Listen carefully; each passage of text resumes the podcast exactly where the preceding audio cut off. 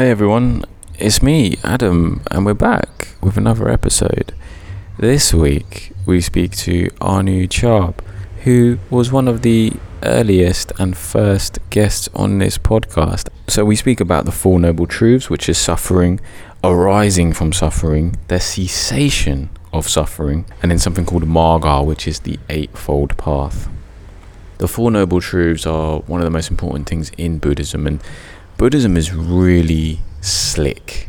It's one of the most interesting, fresh, perennial, transcendent belief systems or religions or philosophies or whichever word you want to use that resonates with you best to allow it to impregnate your mind with something because it's going to do that in a very surgical way and it's irreversible. Some of the stuff you're learning from a practice such as this is uh, there's no coming back from it, and it's transformative and in a positive way as well. Um, so yeah, I was very happy to have Arnie back. Um, I think you guys are going to enjoy this episode. I like doing episodes where we've had guests on before, and then we return with those guests, and we sort of continue the conversation. It's very conversational. We also discuss consciousness, uh, the infinite consciousness, the grand consciousness and the consciousness that we are experiencing in our own lives and how they relate. We talk about the interconnectedness of everything, and we also talk about where we're at in our own practice, which is nice. Learning about Buddhism and, and reading books and going to retreats and having conversations like this and listening to people talk about stuff like this is cool and it helps, but sometimes you can't help but feel a little bit dismal that the practice is so unattainable, it's so unreachable. Like, how are we going to ever achieve divine levels of consciousness and understanding that certainly exists? It's existed in people, existed in Buddha because he was practicing it for generations and generations and lifetimes and lifetimes, which is why he was able to achieve what he achieved, the wisdom that he achieved, and the level of consciousness that he achieved, and the realizations of existing here, which then springboarded him into a teaching of Dharma, which explained what happens before and after our human incarnations, which, uh, metaphorical or not, is a very effective way of getting the most out of what seems to, what, what seems to be your human existence here. And like I said, sometimes you feel like you're never gonna achieve that level. You're never gonna. Time's gonna run out. You know, time is slowly digging the grave, and the universe is slowly grinding all of us into dust, which is where we come from, and it's certainly where we're going. But it's the practice itself which is actually the least important thing paradoxically, as if you were pregnant with your own self, the most important thing to be attained from all of this stuff is actually the stuff that's going to happen subconsciously if you pay attention to everything that's going on around you, mindfulness. If you remove your attachments to emotions, stuff, people, getting on board the trains of uh, ego and, and, and progressivism and uh, love and loss and all that stuff, you are getting distracted and you are effectively wasting time. But have no fear because what happens is eventually there's a nice synchronicity and the meditative state becomes uh, effective even when you're not meditating. And the happy thing is that you don't even need to achieve it in one lifetime. Certainly, it cannot be achieved in one lifetime. So that's why the practice is important. The practice is the wise old lady in the village guiding you and reassuring you and reminding you in a very non judgmental, calm way the true nature of things. And that is one of the things that I want to achieve whilst doing this podcast, certainly having conversations that open up the door to the true nature of things, which, as Aldous Huxley once said, the true nature of things are infinite. They are cyclical. where do we fit into that? Where do we position ourselves into that? How do we orientate our lives? Knowing this, knowing that everything we do, every thought we have, every conversation we start, every feeling we commit to has an effect, not only on ourselves, but on everyone around us. And it doesn't just stop there. Nothing in the universe is stable or physical. Everything is a vibration. Everything. And when you start seeing that the same way Neo saw the code of the Matrix for what it was in, the, the melting candles that we all are slowly dying, he saw things for what they really are. You don't like the Matrix because that's a washed up, overused example of things, and Emmett from the Lego movie. If any of you listening have children, you'll know about Emmett from the Lego movie. He has that realization oh, I'm just a toy, I'm just a piece of Lego. Rebirth is essential. The message is present in Christianity, it's present in many different perennial philosophical, theological, mythological stories of mankind that exist. So, rambling, trying to keep these intros really short, guys because the conversation between me and my guest is where the real magic happens. Once again, I'm sorry for the poor audio quality, especially whilst I'm recording this. Trying to find an audio friendly recording environment on this island is like trying to find diamonds. In fact, I think it might be easier to find diamonds.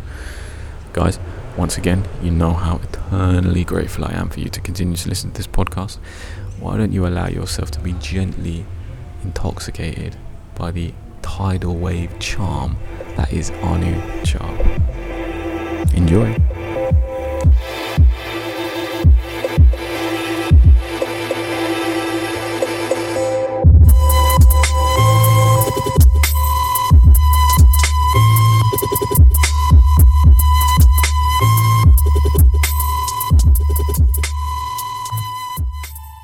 So Did I did I misunderstand you? Were you going to record from nature?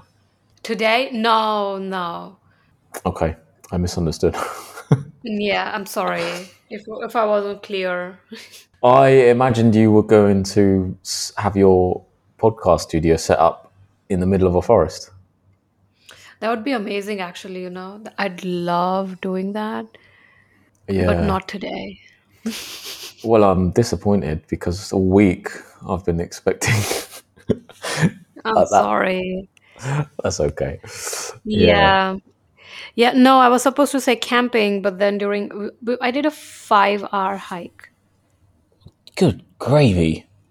I know. Five hours. So, yes. Yep.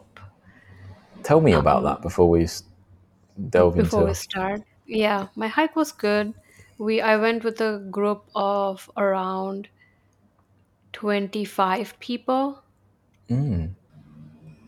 We all hiked one of the most famous US uh, hiking trail called as Appalachian. It's a two Appalachian. yes, it's a 2000 miles, more than 2000 miles long. Oh And wow. we hiked, yeah, we hiked a certain portion of that, not the whole thing. Oh, beautiful. Yeah. Oh, it was amazing. Hey, I tell you what. I mean, America has got to be one of the greatest places on the planet for natural beauty. Um, I agree. It's just absolutely peppered with beautiful ravines and creeks and rivers and Everywhere. You, yeah. and so amazing that it was literally undiscovered like in the general history of of humans and stuff. Like it was just sat over there in the west like undiscovered. But um How's your trip in the Bali? oh man it's sensational here. It really is. I think my other half's getting sick of me because i can't stop just i'm in awe several times a day. Like my eyes are real really being spoilt out here you know? Like if i look over there i'm just amazed. If i look over there then i turn around and i see that and then i'm absorbing like the locals you know just watching them live mm-hmm. out their daily life and then i look over there and it's just got it's just everything's just green and natural. You just throw anything on the ground and it's so organic and natural that stuff just grows. Like, it's unbelievable, man. And I'm in the north, so Ooh. the the popular touristic area is in the south, um, where the capital is. But in the Mm. north, it's like a it's very rural. So, very so you're in the unspoiled area of the country. Or, That's it. I prefer the north. I prefer it. You know, it's it's untainted, and where they probably look at Westerners and think, oh, you know, we don't have Nike trainers and Wi-Fi. I look at them in the opposite way. You know, I feel like you've been protected from all that commercialization and stuff. You know, Yeah, I um, agree. and it's just it's in that there is an abundance of happy people here. They're not Mm. people experiencing happy moments. They are like they're just happy. You know what I mean? hmm We're just trying to get happy, but they are happiness embodied. They're just there in villages and stuff, and So, are you alone or you, are you traveling with someone? Um, a bit of both. So I'm alone for some of it, but I'm also here seeing my other half. Um, Oh, cool. mm, that's what's going on at the moment. Podcast Oh, aside, personal life, yeah. that's great. And But what about your vipassana and everything, or maybe your meditation? You know, it's not. It's not great. it's okay. Yeah, it is what it is. So don't be reluctant to uh, be open about it. It's fine. And Mm. I'm and uh, you texted me a little bit last time, so I just wanted to ask around that. Like, how Oh has yeah. it been? And how it was after our last phone call. I know we haven't spoken in a long time, almost two months now. Has it been that long? hmm Wow, time flies. Um, Yeah, I did another. Uh, I did two more interviews after that oh, fantastic! How were they? Cool, interesting. Very. One of that was very interesting because it it was on a topic that I have never spoken before, hmm and so for me it was kind of um, getting out of my comfort zone. Mm. So I, I think I did pretty decent, given I used my name and then shared everything, shared all my stories. Oh So wow. yeah, it was good. And uh, the other one was also around Vipassana as Mm. well. It was a live come um, podcast. So Oh they did the live on Facebook and YouTube. You comfortable with that? I am. I am getting better. I actually started a TikTok a couple of weeks ago. Oh, I'm not as, yes. Look at you. I know, right? Yeah, getting out of my comfort zone and the caterpillar is becoming the butterfly. That's it. Defying all the yes, laws. exactly. Um, so I did start my TikTok as well. Uh, it was uncom- it is uncomfortable. It still is uncomfortable for me. Mm. Um, but I'm trying to challenge myself because if I don't put myself out there, there are so many people in the world who wouldn't know. Mm. This is the thing. This is the angle. You know, like those people deserve expo- They they deserve to be exposed as well. Yes, exactly. So just to share my stories and also um, so that it's more relatable. Mm. Um, and my TikTok is around my uh, husband from past life. Oh, wait. oh wow. yeah, so I, I'm using a pseudonym. I'm not using my real name on TikTok, to be very honest. Yeah. And I have framed it in a way that it's not more much talking about Vipassana, but it does talk about meditation because if I'm using my pseudonym, I don't want that being associated with Vipassana. Got ya. And uh, yeah, and also my story about my husband from past life is also very different. So I'm like, I don't want people who see and they know me to make to kind of make the connection Mm. uh, and connect the dots in the background. So just try and still protect his identity and his Mm. privacy, but at the same time being able to share all the shit show that goes in my head. yeah. Um, so it's been a good gateway, uh, kind of just letting it out. Uh, I have got, I'm, I don't have a lot of followers, but I know I'll get eventually a lot more because Yeah. um, I, I feel my sense of sharing is more different than most of the uh, creators on social media Mm, because I take like more calm, gentle approach, not just in your face, loud, mm, uh, like others do. So it mm. takes time to build the that kind of audience who's coming over here or on my Yeah. page for that kind of information.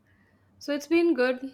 No complaints. Life's been up and down, but I've kind of sailed through it so far. Sailing through it. Yeah, I Yeah. think I think I think it's a good it's a good platform for you to s- to do what you want to do. It's probably the like it's got the most potential because it's the most popular one at the moment. And Yeah, so is it equally popular in the UK as well? oh god, yeah, yeah. It's I mean, the th- I, I I'm not I'm not using it. I when it first got popular, I downloaded it and I was stuck on it for about 45 minutes. So I thought, okay, this is not good for me. I'm not going to be able to control myself on that. And it's so bloody efficient at It's honing very in. addictive. Yeah. Um, but yeah, if you want to spread a sort of message or gain a sort of following, it's great for that. And the whole structure of it, it does have to be quite short and sweet because attention spans are low. Very um, low. Which, Exactly. if you use that to your advantage, is good because you can get your message out, you know, quickly and concisely. And the sort of stuff we're talking about, I think, is yeah, could be a good match. I think for you to build a following on there, and people keep coming Yeah. back. I've noticed people using it. People around me that use it, they they they, they like getting that little fix, you know, and they'll they'll keep swiping and they'll watch you and it will grow. So I wish you all the best for that. I think that might be quite good actually because I don't see a lot of vipassana stuff and mindfulness stuff on there. Yeah, no, not a lot of Vipassana stuff, but we can't really share Vipassana stuff on there because Mm, I mean, I don't I don't know how to share Vipassana stuff on TikTok because it's a completely different medium. yeah, And people don't come there like Vipassana people who who want to know more about Vipassana or yeah, stories. They wouldn't come to TikTok because they have a much longer attention spans.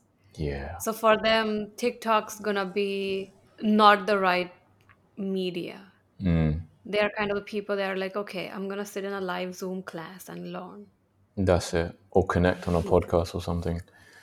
Yeah, exactly. Yeah, Yeah, listen to a podcast, just nice and relax. that's it.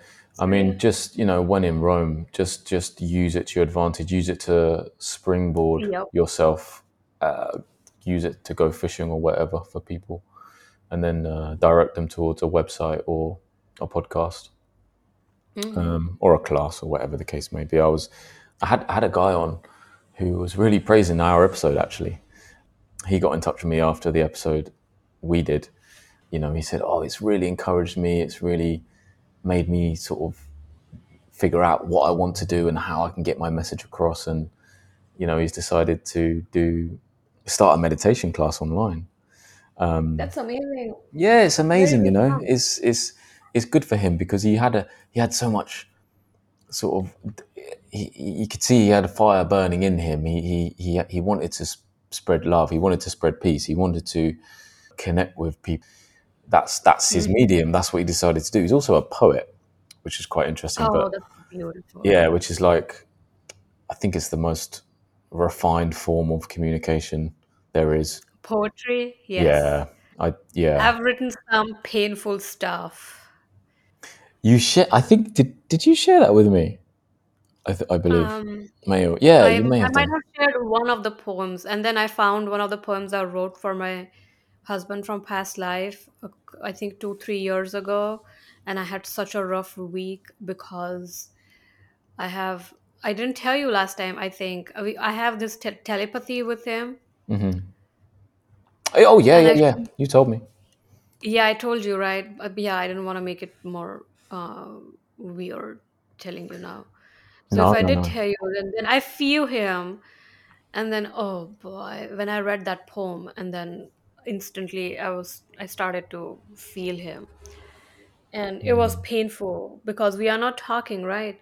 So, but I still feel him. And so I feel his pain, and I don't feel him, uh, what he feels you know in this human life i feel everything he feels in his heart in his mind So it's not physical, but it's the emotional, mental, and the spiritual side of it. And oh boy, that's I'm, I'm like, you know what? You gotta slow down. Sometimes I'm so exhausted because of feeling him. I just have to take a break, and I'm like, dude, you gotta slow down because you're really exhausting me over here.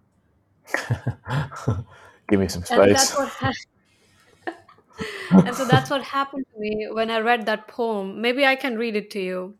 It's it's a different one. It's not the same one Sure. that I told you last time, but this is a hmm very emotional one. Okay. Just so you know, it's I don't know how you are. Are you an emotional person? Are you okay? I'm very emotional, very hi- very highly strung. Yeah. But go ahead, man. What's This is a this is uh Scorpio. Oh, oh boy, yes, you are. no wonder we get along together. I'm Cancer. Okay.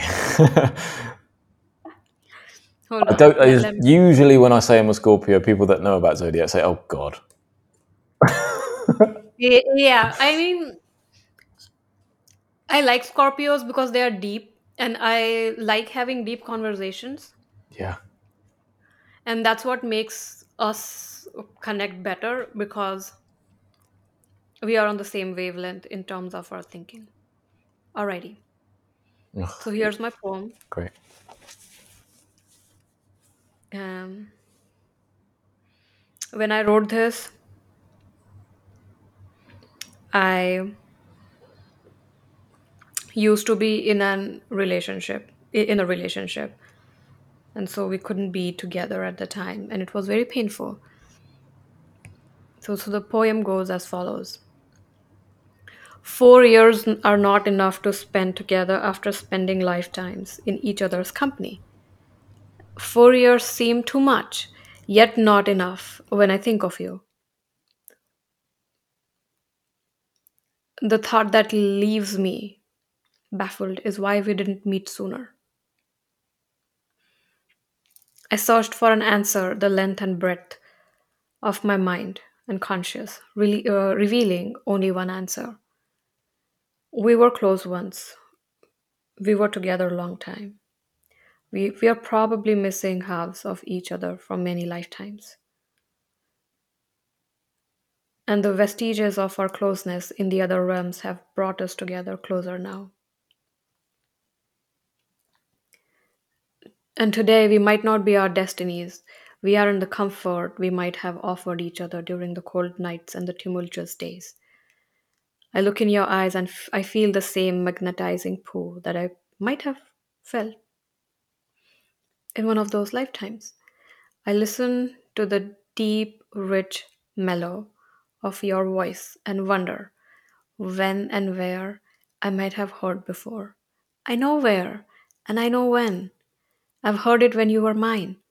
I dived in the deepest trenches of your eyes because you were mine. Despite our destinies, you will always be mine. Always. That's it. Yeah, I thought that was the end. wow. And I It's started like a, crying. it's like a lifetime, but beyond the lifetime. Yeah, there there's been so many lifetimes between us. He he's full of tattoos. I'm not a tattoo person, Hmm. and so he's got hands full of tattoos. His chest is full of tattoos. Um, he's got some tattoos on his back. I think shoulder as well. I don't know because I haven't seen him without clothes. And so I saw him once when he was making an Instagram video, and that's when I saw his tattoos on the back. And when I see him, or when I close my eyes, when I think of him, I don't see any tattoos. I just see the person. Mm, The being. Exactly. And that's very unique because that generally hasn't happened to me with everybody else because I have tattoos and I see myself with tattoos, but not him. So that was the poem. You have X-ray vision. X-ray vision of the soul. I Cut. do. His, yes. All right, so Yeah. let's start. So start? yeah, Yeah. let's start. Um, now's a good time. Just a good time, as good as any. hmm So yeah, uh, I had to think carefully when I have a person like you on, an opportunity to speak to someone like you, not just because uh, of, of our previous conversation, but also because of the sense I get from you, and not just your capacity for knowledge or your specific knowledge, but also the way you seem to be able to delve into a practice and come back out of it and explain it in your own way. And you seem to be mixing that with your own personal experience along with the teaching itself, the original teaching itself. Um, and I love that.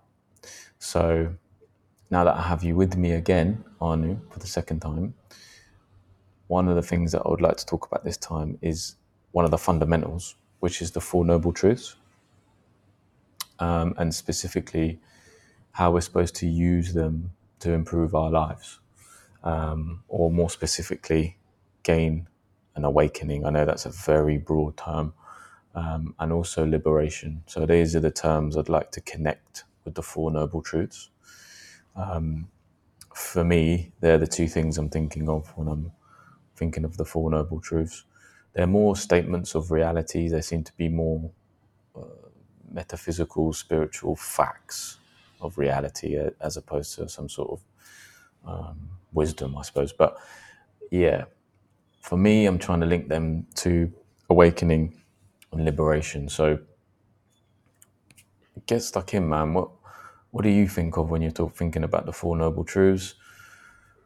Is there a particular noble truth that you think of more? For example, the suffering of things, or uh, the end, the ending of it. For example, the renunciation of it. Um, yeah, it'd be great if we could talk about that a little bit. Thanks, Adam. That's a really good question. One thing we, we all need to understand is um, what are the Four Noble Truths? And so, first is suffering, that's dukkha. Then, second's cause of suffering, that's samudaya.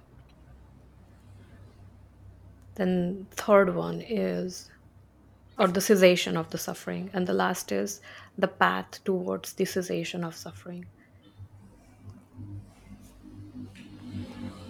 And they are essential to know because they are the cause and effect, or they are the cause of everything in the world. And understanding where everything comes from. So, every action, every situation, every person, every lesson comes from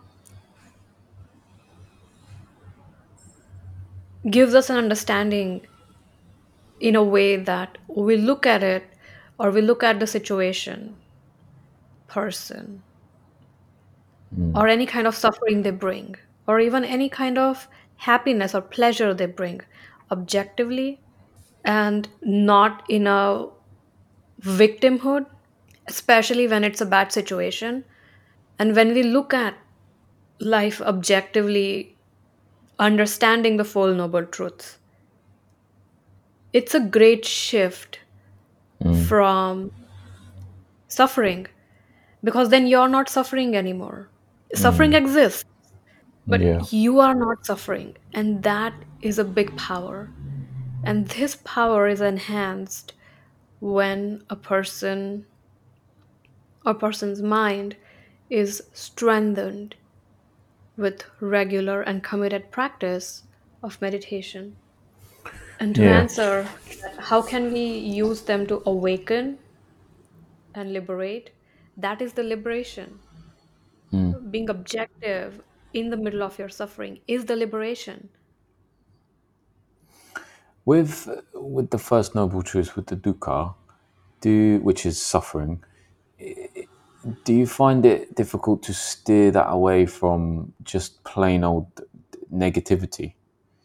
Like to, to have to explain to people and also continually explain to yourself, because you realize this realization every single day, that uh, practically having an unsatisfaction with life in general because the suffering element of it is innate to all characteristics of existence itself. How do you steer that away from just not being like nihilistic and depressed about everything? Because although there's a lot of truth in it, Do you ever find that it's sad? Do you see what I'm trying to say? Because suffering, of course, is you can't use that word without it conjuring up s- some sort of sadness. You Mm-hmm. know, you know, like the, stu- the stupid yellow smiley face thing on the back of everyone's car in LA. Be happy, smile, be happy. Well, you can, but it's kind of fake, right? Because th- no matter how much you pursue any type of pleasure here, it will inevitably lead to a form of dissatisfaction. This is why the first noble truth is so true. Because if you live long enough, you'll experience that truth because you'll pursue pleasure so much or you subconsciously be addicted to dopamine so much that you'll get to you'll get to the end of the road and say, why is this not helping why is this not making me happy anymore? Because the nature of mm-hmm. everything is Good so question. everything will eventually lead to suffering, right? Right. So I know there's people at different uh, stages of understanding this, but yeah, it's a it's a hard pill. To, I think it's a hard pill to swallow. Um, do you know? Do you see what I'm trying to say? Yes. First, we need to understand that suffering is not only when we are sad or our situation's sad. However, even pleasures are suffering hmm.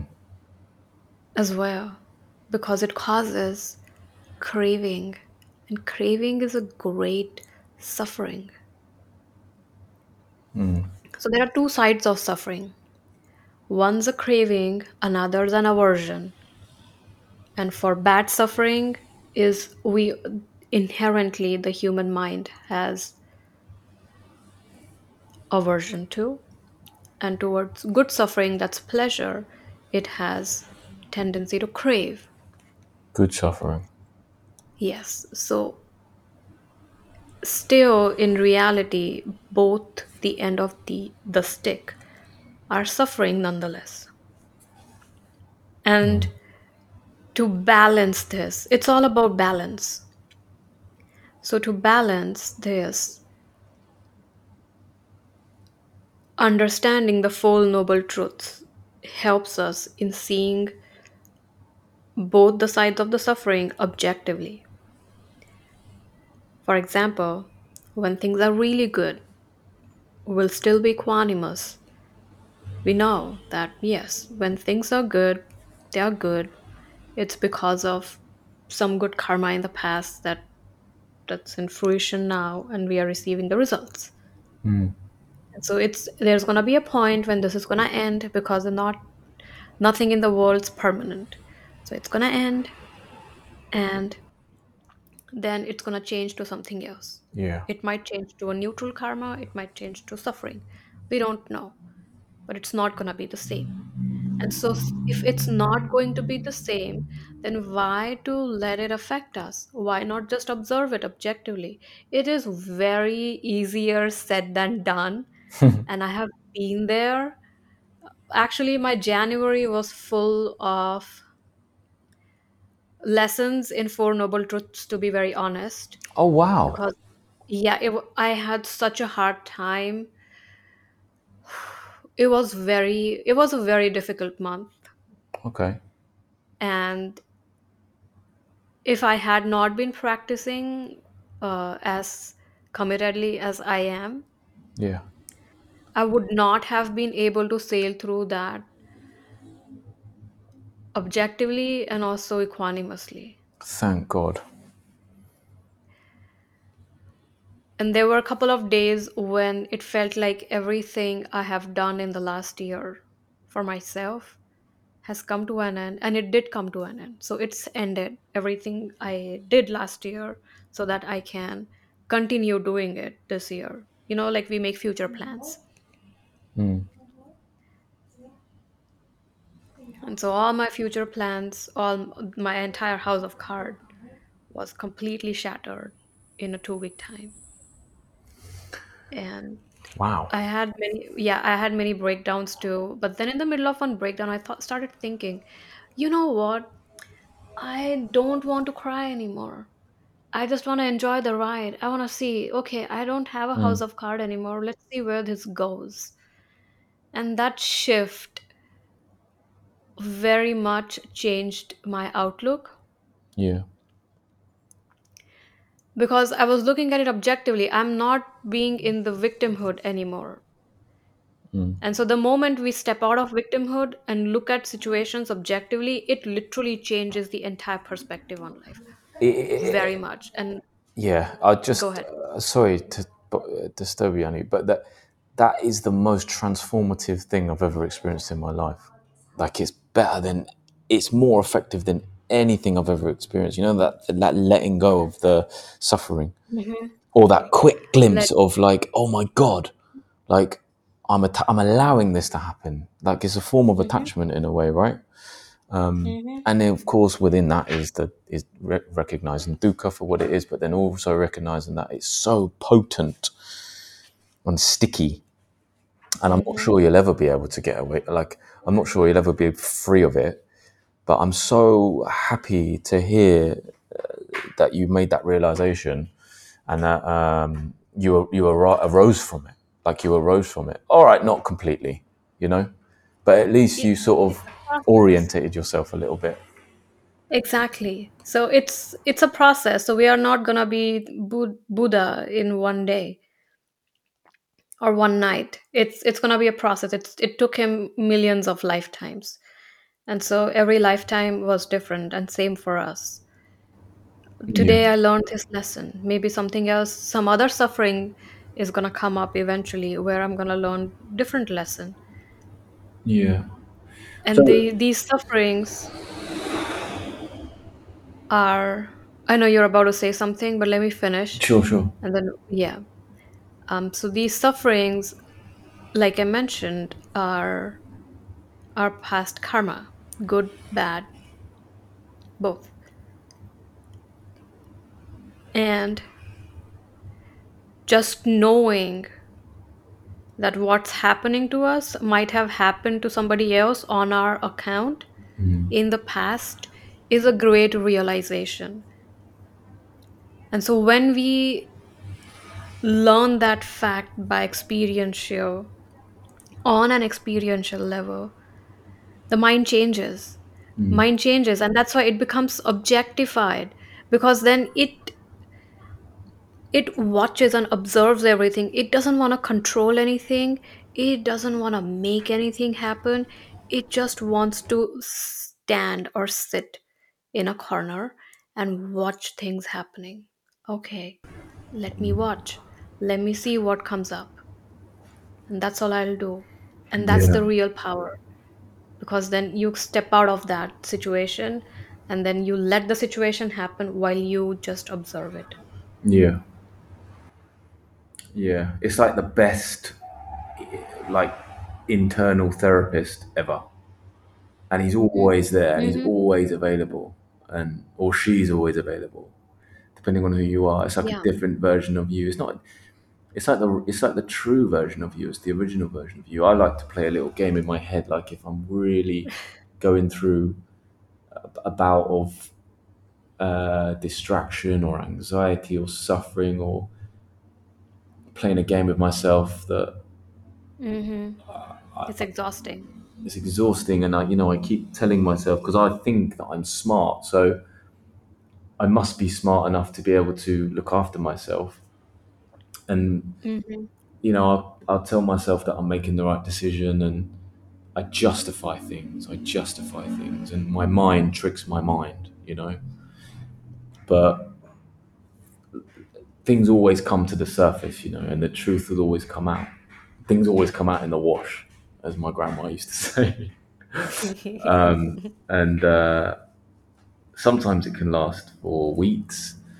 Sometimes it can last for hours um, but when i do finally return to myself you know there's an internal voice in my head and it's always me like it's me speaking to me. And he's like oh you're back. Uh, how was it this time? Uh, what was it like out there? You know? And this person hmm speaking to me is the voice of enlightenment. This is where i want to be or like this is where maybe not so much the voice of enlightenment, that's a bit cheesy, but certainly a place of peace. You know, I call it my being. That's what I'm hmm calling it at the moment. This what that's what I'm calling it at the moment, my being. So that's the that's the most accurate word I have for it at the moment. So when I'm when the when my being is speaking to me, you know, it's like he's like, all right, how did we get there? You know, like really like like he's like a therapist. This person. I'm like, oh, and then I trace myself back, you know, and I'm like, oh, I I, I came back to you now because the suffering must have got so bad, you know, or I had a moment of peace, so I was allowed to speak to my true self. I came back to my being. You know, Mm. my being is like a father. My being is like neutral.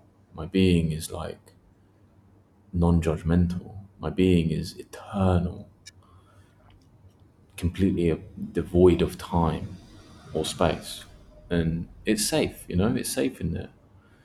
And you know sometimes like i said sometimes it's sometimes it's a few days sometimes it's a few hours sometimes it's 15 minutes i can remain in the in the present moment you know for 45 minutes sometimes and i don't need him i don't need him i don't need that therapist in my head that version of me because we coexist at that point you know but yeah i don't know what i'd do without him so when you were saying there about going through that uh, Mhm. personal tragedy in january and stuff and Yeah, what a relief, man. You know, it's like waking up from a bad dream or something and you realize, oh, yeah, it wasn't real. Um, yeah, More like waking up from a bad life. right, right. Yeah, that's a better way of, put, of putting it. I think you're deeper into the Dharma there, where you see that as exactly what it is. It's a life, it's a cycle. Um, I'm still very much stuck in the wheel, see? Um, we are all stuck in the wheel. We are in this together. And it's just that some people, it depends on our journey. Some people, when they start, or how much they start, and how much parmis you have, what's the practice been in your past lives, and how much of your how, what what level the seed of dhamma is on in you. So there are many factors in the process. And i would this is i think this is the time i would take um, to discourage you in comparing with others and saying or assuming that you haven't um, haven't achieved a certain level or you, you are not at a certain level it doesn't matter. Sometimes Parmis, a person has such great Parmis that they might start a year ago two years ago and they are already way ahead of even a very experienced teacher. Mm-hmm. So we can't com- this is an incomparable journey because everybody's got their own path. And yeah, not everybody's path is the same. So when you don't have the same examination for everybody how do we judge that one person's better than other yeah. So the dif- the difference between people's ability to remain on the path is effectively just karma. mm-hmm. Would be the best way of trying to sort of logically look at karma that. is everything All right, that's really beautiful. What do you feel about beingness in general? I find a lot of peace there, like especially shared beingness.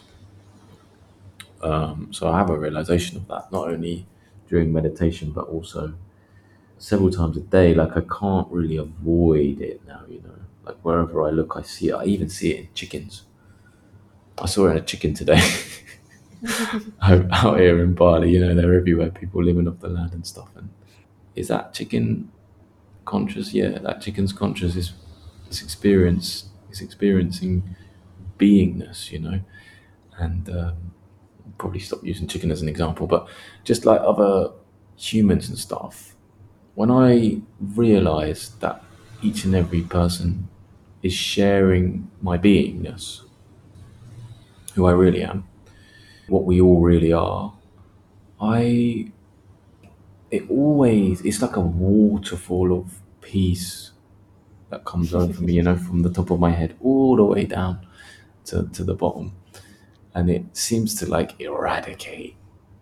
all like negative feelings and stuff, and then it goes beyond that, and it makes me kind of feel like your mum. You know, like when your mum t- tucking you in at bed when you were a child. Mm-hmm. That sort of feeling, or the feeling of suddenly realizing, oh, it's Sunday tomorrow, not Monday. I don't have to go to work. I don't know, like amplified. You know, like just pure. So that helps me a lot. Um, so what's what have you? What's your? This is very conversational this time. I think between us. Um, but how are you?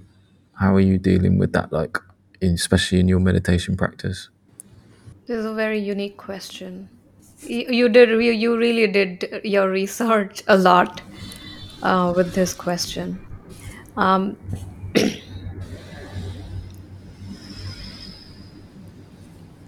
so in our last episode, we did talk about this intense web of karma that we are connected with people around us.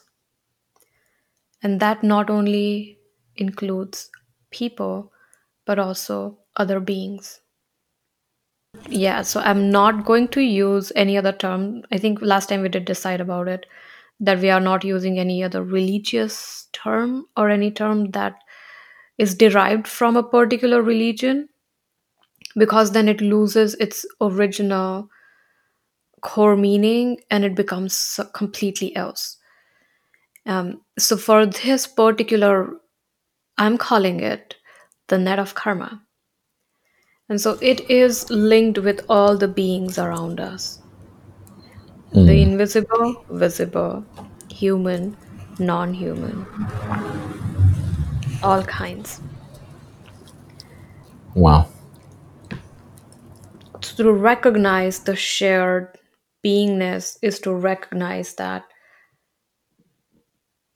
we are all connected with each other through our past or current karma.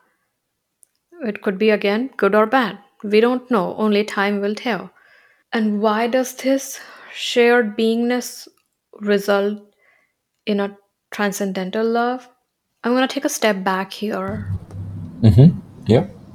That is, it takes a level of consciousness to identify this shared beingness. So, beingness and consciousness are inseparable. And so that means hmm.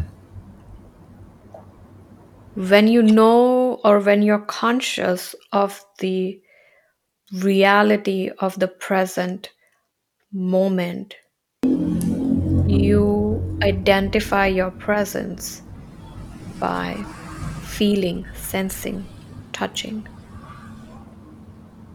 tasting, etc. Hmm. And it's not an emotion, it's that you know that it exists and that's about it. When you're exactly because that's what this is, right? It is, it just Yeah. is. Th- That's the only thing that's happening.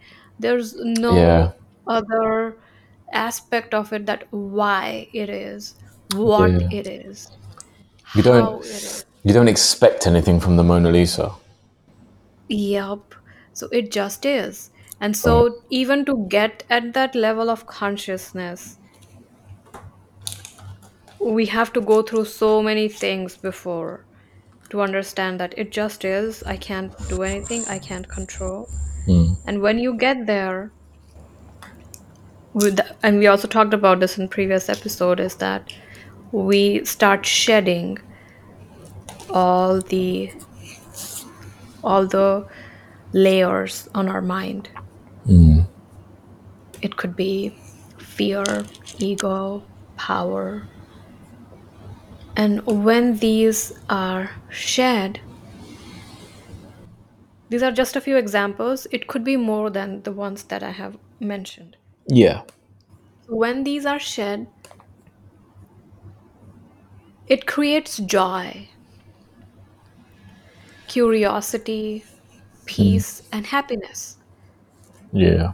because then it's not you versus the world because because remember after a certain point we become the observer. We are not the sufferer we are the observer. And so when we become the observer it's all curiosity and joy. Like let me see what happens next. And Yeah. it it's it's almost in a way that okay let me pull up my sleeves and see. Uh, i'm ready. I'm re- i'm re- i'm ready for what's gonna whatever's gonna come my way Yeah. and that beingness in any moment that happiness that peace cultivates love compassion and kindness because then all the negative heavier aggregates are already to a certain degree realized in a way that they are impermanent and then moving on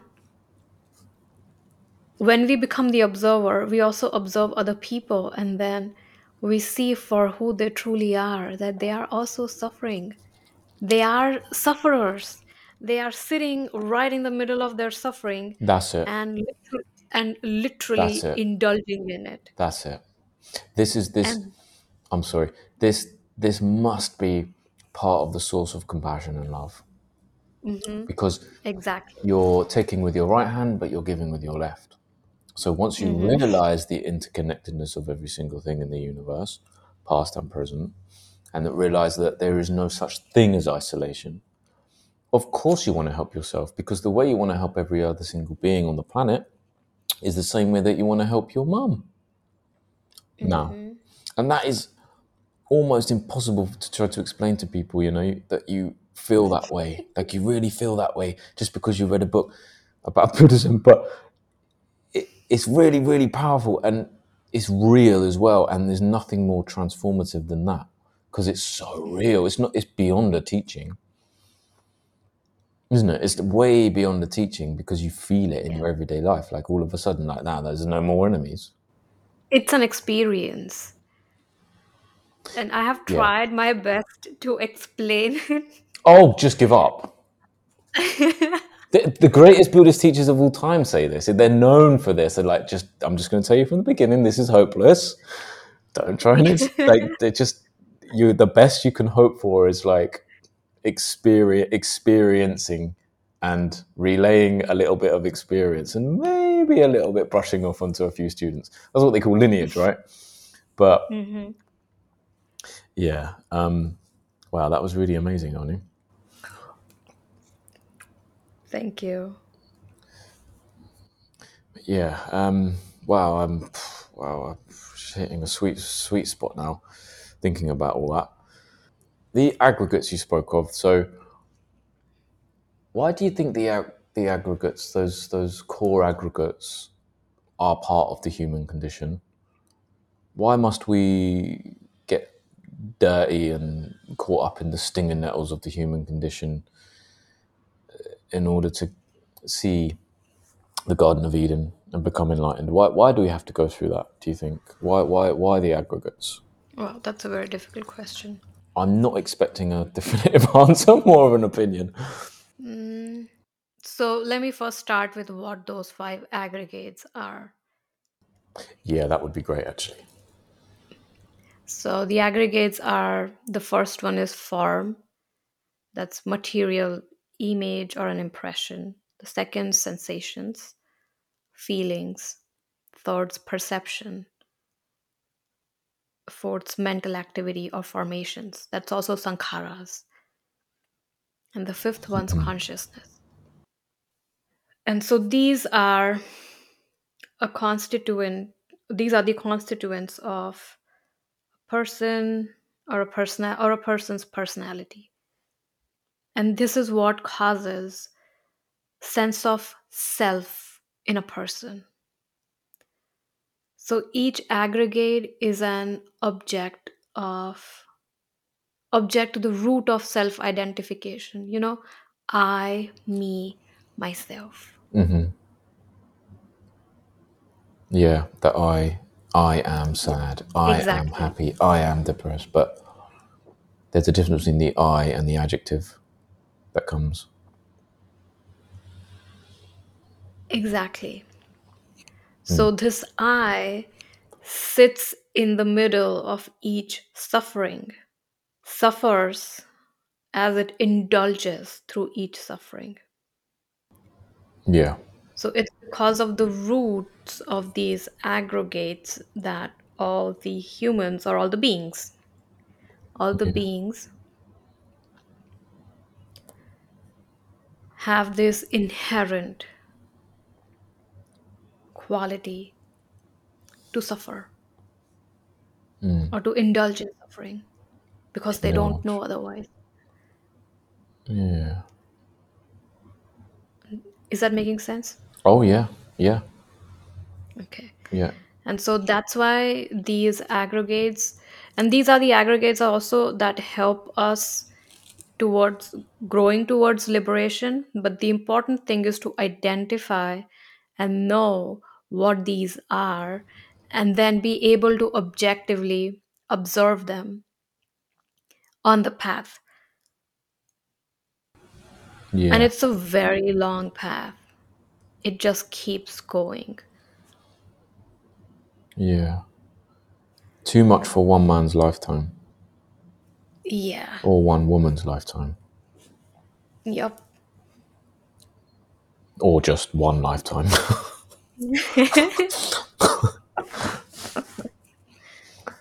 yeah. Wow. Um, yeah, it's kind of deep. I guess part of me is, is should be given more attention. I think in this conversation as well hmm because these are our tools, right? Yes, Parmis, um, also the Eightfold Noble Path. Yeah. These are all the tools on the way, on the path. So it's a cold world out there. I knew even someone that's got little gems of knowledge like you do, you know just as much as everyone else how difficult it is out there. You know, you are on your own ultimately.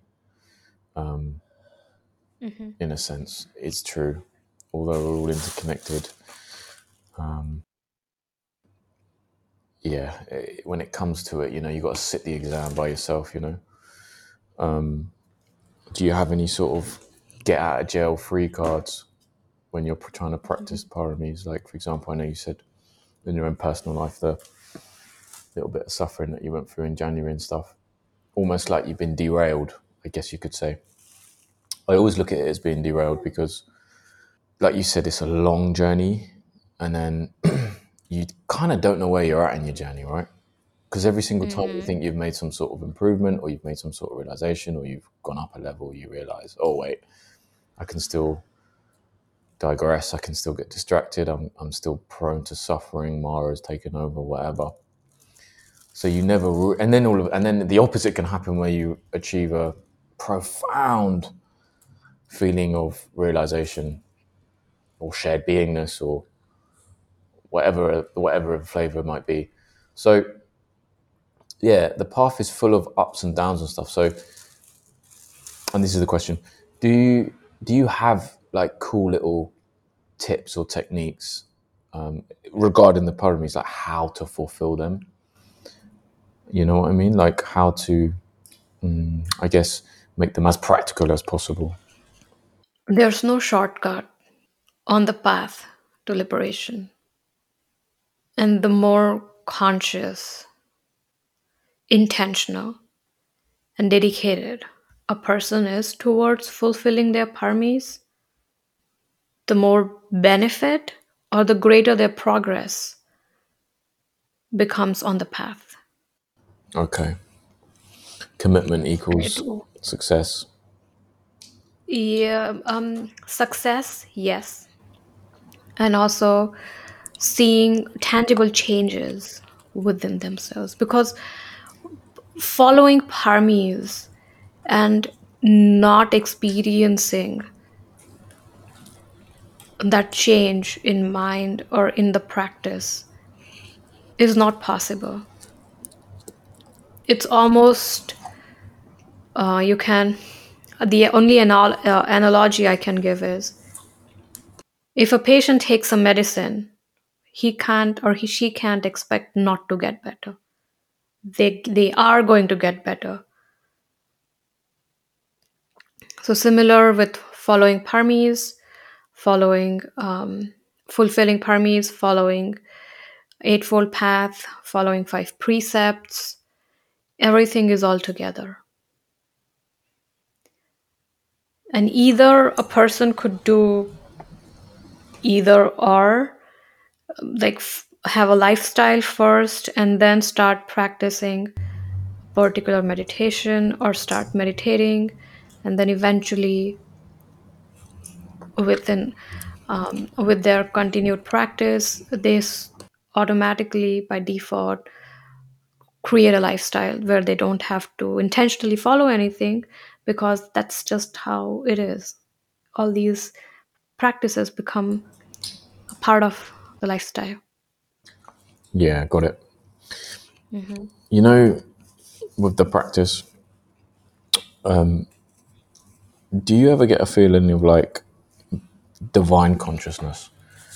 So, like, and again, trying to look at this from like someone showed me a picture the other day of comparing the human iris and the human eyeball to nebulas in space. You know, stellar hmm nurseries where stars are born, exploding gases, and the synergy between these two things. And I don't know if you've ever seen a comparison, but they're almost indistinguishable. You know, the human eye, the beauty of the human eye, the greens, the yellows, the oranges, the greys, and those and those stellar nurseries are they just they look like the same thing. So sometimes I kind of feel like, man, is that like a the eye of a divine baby in space, like looking out at the rest of space?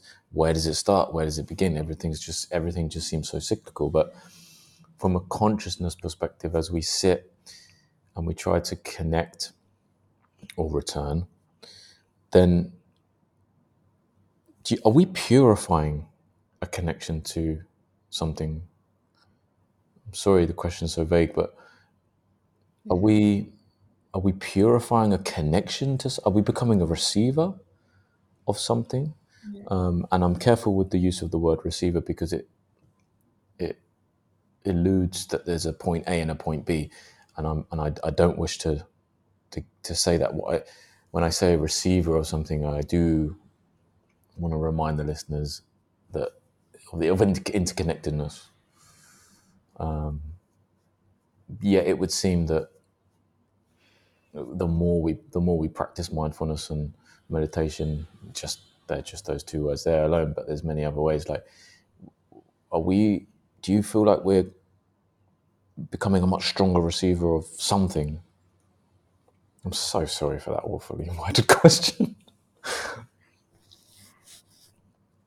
We are a receiver of our true self. Or if, if I want to paraphrase it even at a deeper level, then we are the receiver of what we are not in reality.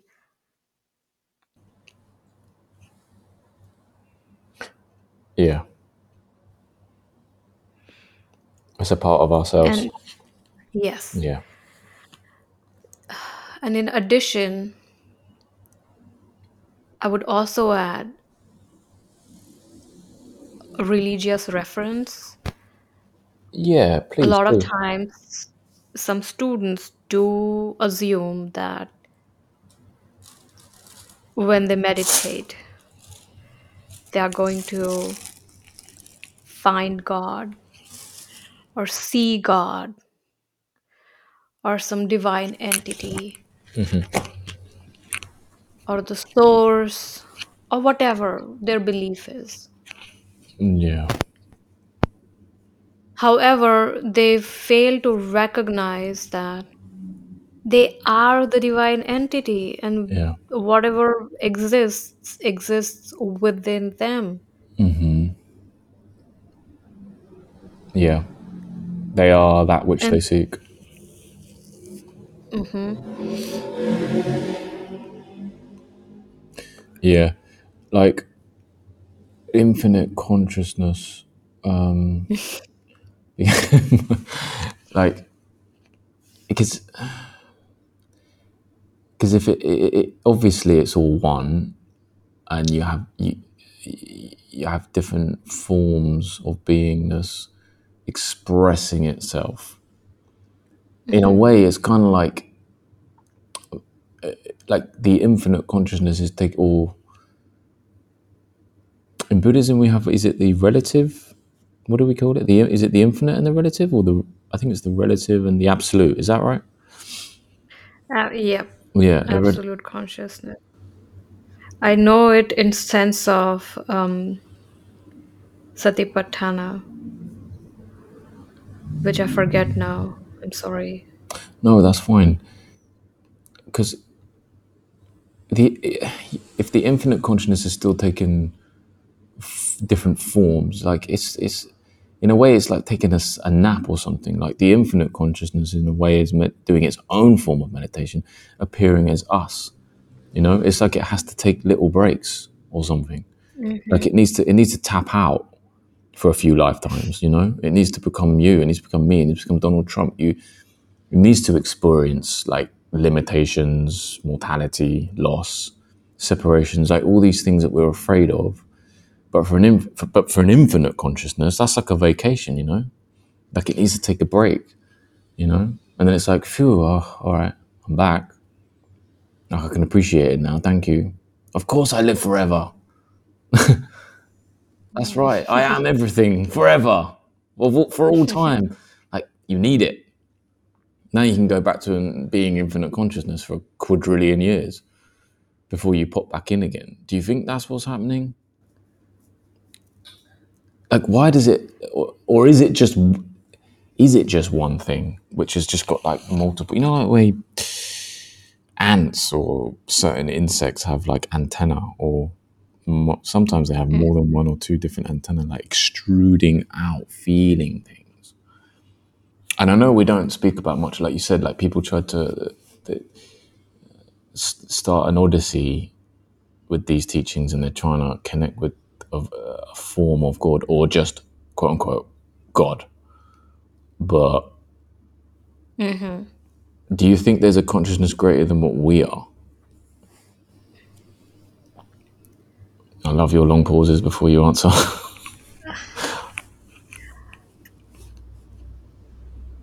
there is a greater consciousness than we are that only exists within us.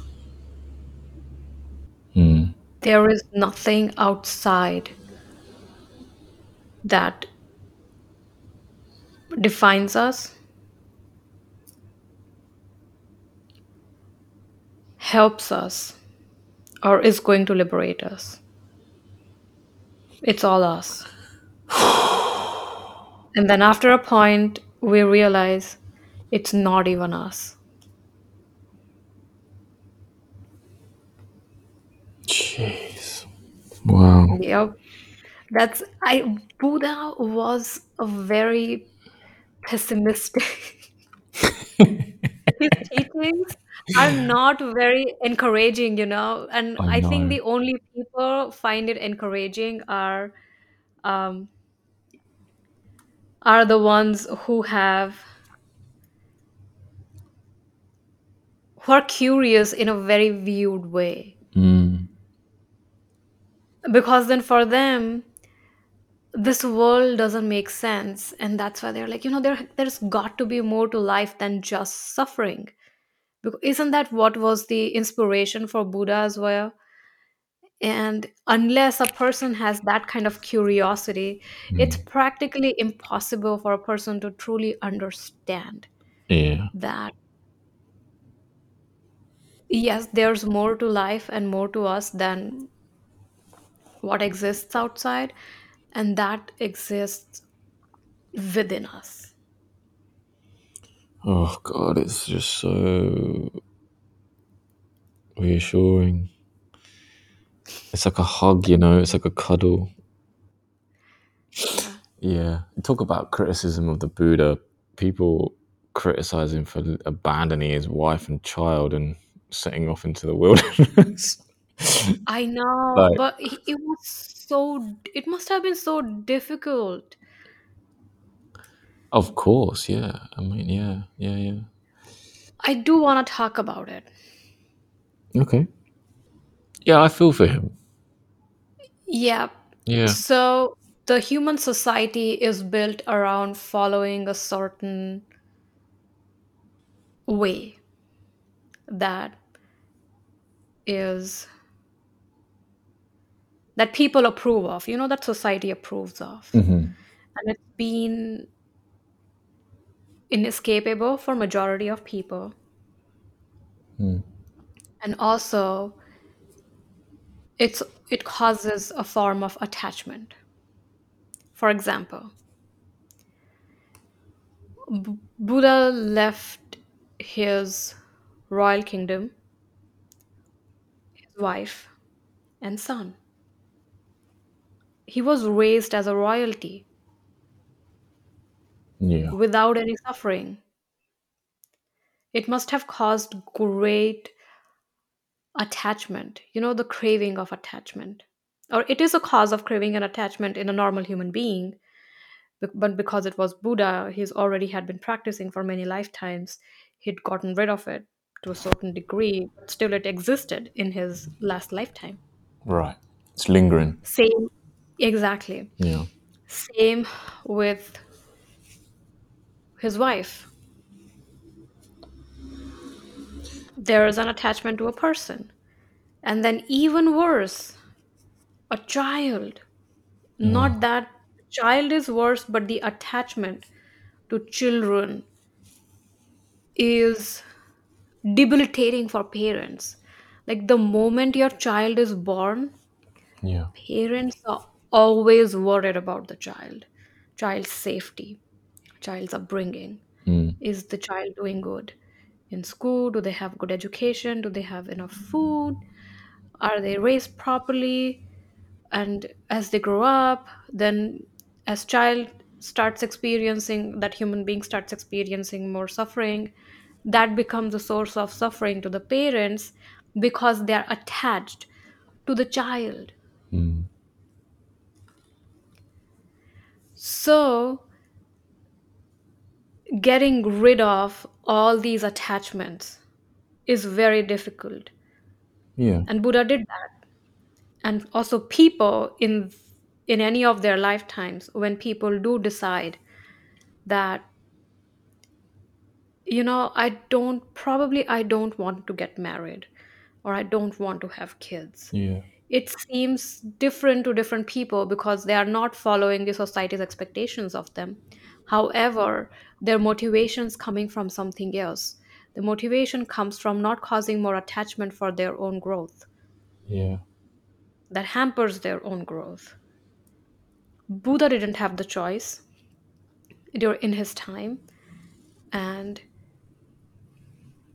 a lot of people today at least do have the choice and they choose not to be more attached than needed.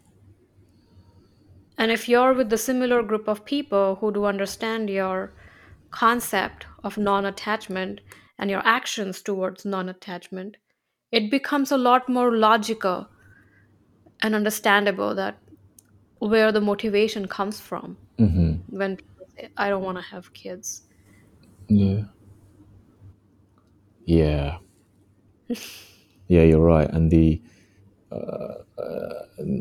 like the choice not to have children, along with the choice not to get married, along with the choice not to be in a relationship, um, even perhaps becoming asexual. You know, like Good, good point. Very good point. I never would have considered that before learning this practice. However, my opinion has shifted in the sense that I can see how it would be beneficial because it would it's just another way to cleanse me of desire and attachment. and I can I tell you now, I, the idea of becoming asexual, turn tell that to a, a past Adam, you, he would have just laughed you out the room. You know. um, but now, Same would pass Anu. right, right. But now it's kind of like, ooh, like okay, the idea of becoming asexual is turning me on. Do you know what I mean? Like, because I know what comes from that, like to be free of yet another form of attachment. It is a form of attachment, right? Um, I guess you could say. I guess you could say it's Yeah. a, an aversion. Also, it's an aversion of um, not being able to remain still in the present moment. It's just another. It's another dopamine top up, really. Mhm. You know, because we're one of the few species that do it not just for creation but for pleasure, right? yeah, we are the only one. Yeah. Oh, know, I need to. Oh, I forgot. I wanted to ask you because I had a. I think I have a problem with the meditation. Actually, Okay. So, did we finish our interview? did we start? I don't know. It's done. I do. I yeah, I do have to go in five minutes. Yes. Um, yeah, but we can continue the rest of the question. I think we haven't done the wisdom paramita, shunyata. we will. Anu, we will push those forward to round three if that's okay. Because I will. Yeah. Sure, Yeah. But with the you can add a few more. Absolutely. But what's your problem with your practice? Let's talk about that while I'm here. Okay, so this is my problem. So recently, during meditation, I I have like a I have a resistance between my uh, two states. You know, my normal existing life and also bliss. Those are the two things, and there's always a little bit of a tussle between those two things. Um, and it's usually at a point during the meditation that I start overthinking and then obviously I sort of sink in to that nice space. I say, oh yeah, yeah, you know, there's no goal to this thing. Just be, just be. Mhm. Um, but if I'm really struggling, I lie down. I continue to meditate whilst laying down. My question is, is that detrimental to the practice? Do you think? So I've never seen anyone lay down and meditate. Guys, we had to pause the recording at this point because Anu simultaneously answered my question regarding lying down and meditating whilst also going into some personal stuff. So we had to remove that part from the podcast. But effectively the answer to my question is laying down whilst meditating detrimental to the meditation practice. The answer she said was basically no because meditation is actually a state of mind. It's not so much a physical uh, practice or a position that one is sitting it's more a state of mind. And the meditative practice can be applied to all aspects of life whether that's driving or um, writing a blog or selecting which fruit juice you want. So yeah that was a pretty simple answer to my question. And i don't know if any of you are suffering with uh, things like that because i know when we're meditating we have this intense concentration sometimes. And um, there is an air of perfection about it because there's an air of perfection about all things we do. So we're all uh, wanting to improve our practice and get better and better and better. So yeah it was very reassuring for her to remind me that the state of mindfulness and meditation is actually in the um, in the hands of the practitioner, and the position of your body is basically irrelevant. So, yeah, guys, thank you for listening to yet another episode. If you've listened this far, I love you. I'm going to continue to find good guests for you. I'm going to continue to make this podcast exactly what you want. Thanks again, guys. Speak to you next week. Bye.